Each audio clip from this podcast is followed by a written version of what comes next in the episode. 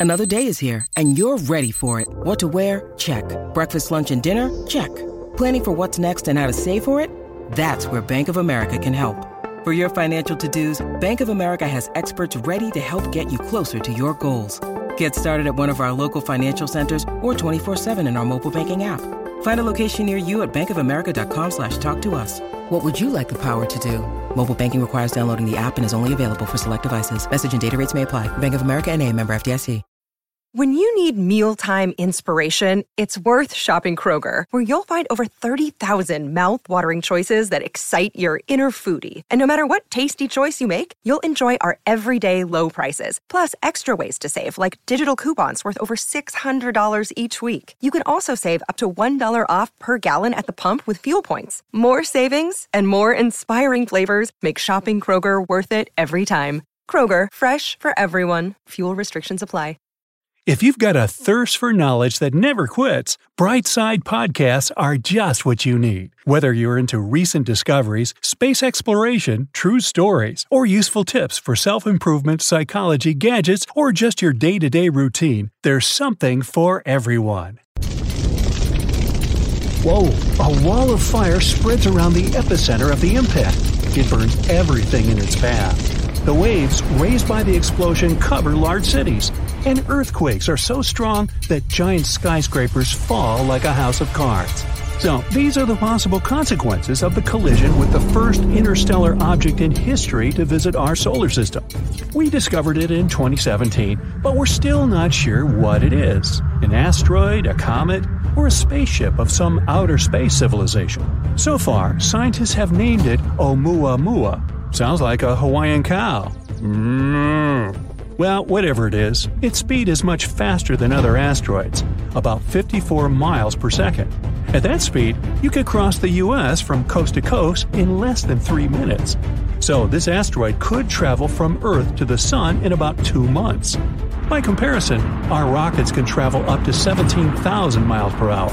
The same trip across the United States would take them about nine minutes.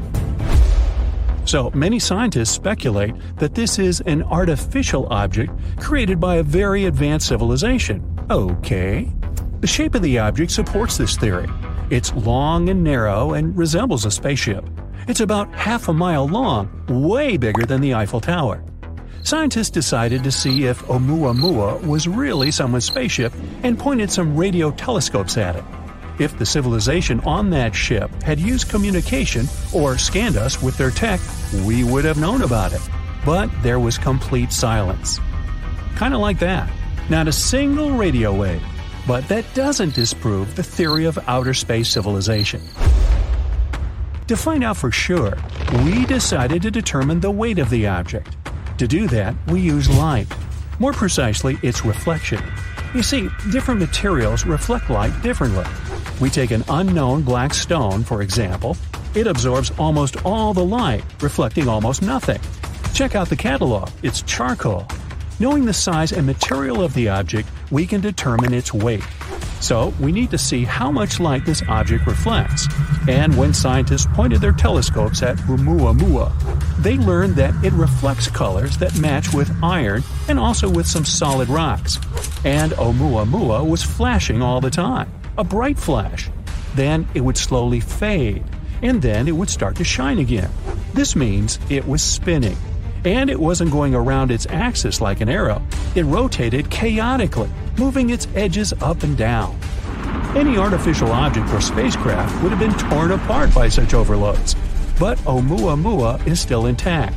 That means it's made of super hard materials that keep it from falling apart. And it's not hollow like a spaceship, it's one solid body. Hey, like me. The astounding speed of this object makes it pretty mysterious. Some comets can have the same or even higher speed, but they also have a kind of rocket effect.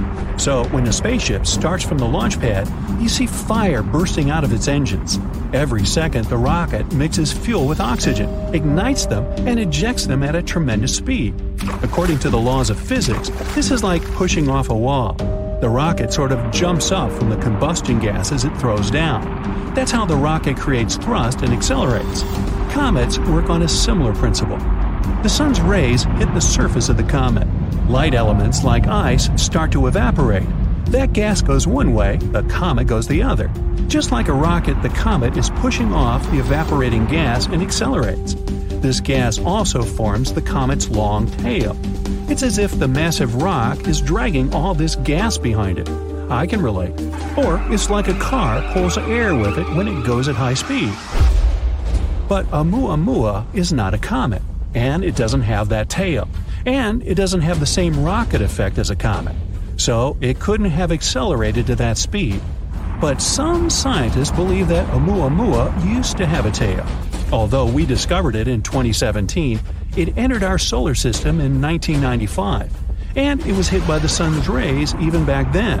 When we discovered this asteroid, it had already lost about 95% of its mass. It simply evaporated. Other scientists believe that Oumuamua got this velocity during its birth, somewhere far away in another star system or nebula. Perhaps it was a dramatic collision of some exoplanet with another cosmic object. The colossal explosive energy of the collision threw the elongated shard into outer space. Or it could have been a supernova explosion. When a star reaches the end of its lifespan, it becomes a red giant. It's an inflated version of the star, hundreds of times bigger. Then it shrinks and explodes with tremendous force.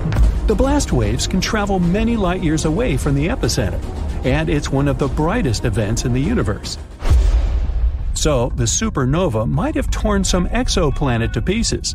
One of them, Oumuamua, gained a lot of energy and speed and began its long journey toward Earth. This might explain why Oumuamua keeps spinning so wildly. But recently, scientists published a theory that Oumuamua may be a giant block of ice. The kind of ice we're used to is water, H2O, but Oumuamua could be nitrogen ice, N2. It may have remained intact in interstellar space for 500 million years. And when it arrived in our solar system, nitrogen ice could have reflected two thirds of the sun's rays, so it didn't heat up as much. That explains why Oumuamua doesn't have a tail. You can find the same nitrogen ice on Pluto, as well as on Triton, one of Neptune's moons. So, Oumuamua comes from a similar icy exoplanet but we can find out for sure only by sending a space probe to it. Scientists came up with a plan for that called Project Lyra. The problem is that Oumuamua is leaving our solar system at tremendous speeds, much faster than our rockets can fly, and we need to catch up with this space rock as quickly as possible before it gets too far away. To do this, we can use a gravity maneuver. First, the space probe makes a flyby of Jupiter. It passes close to it to take advantage of its gravity to accelerate. After that, the probe will head towards the Sun, and it'll fly around it as close as possible to fire like a catapult towards the space rock. The second option for reaching the asteroid is to use microprobes. We have to launch about a thousand of them into orbit. They should be no heavier than a match. Each of them will have a light sail the size of a boxing ring. Then we'll focus a powerful laser beam from the ground onto this sail. It will allow us to accelerate the probe to about 20% of the speed of light. It shouldn't go too fast not to fly past the asteroid. It should be able to enter its orbit or land on it. But if we're too slow, Oumuamua will leave our solar system before we can catch up with it. It'll be a great experience because in the future, we'll be able to use such asteroids as a space taxi. All we have to do is enter the orbit of such an interstellar asteroid or even land on it. Then we would keep moving through space at incredible speeds without using any fuel at all. This would be a great option for traveling long distances or to deliver supplies to other star systems. So, why should we be afraid of such objects? Well, a collision with an asteroid the size of Oumuamua could wipe out an entire state. If it were to hit somewhere in the ocean, it could cause waves taller than our skyscrapers. Scientists are anxious to find ways to protect us against such objects. One of them is ramming. If we spot a potentially hazardous object, we could send a spaceship towards it, pedal to the metal. The spacecraft will have to ram the asteroid at an angle that will move its trajectory just a little bit.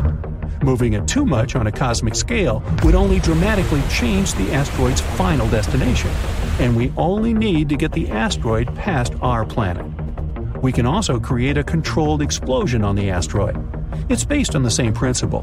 The force of the explosion would have to shift the trajectory of the asteroid slightly, or smash a giant rock into smaller pieces. Asteroids up to 80 feet wide would burn up completely in our atmosphere due to friction against the air. Rocks between 80 feet and half a mile in size may not burn up completely and cause local damage. Anything larger is considered very hazardous. You think? The traditional method of science fiction is to put rocket engines on the asteroid. Then we can not only change the trajectory of the space rock, but also control it. And we can use it against other asteroids. It would be something like space billiards.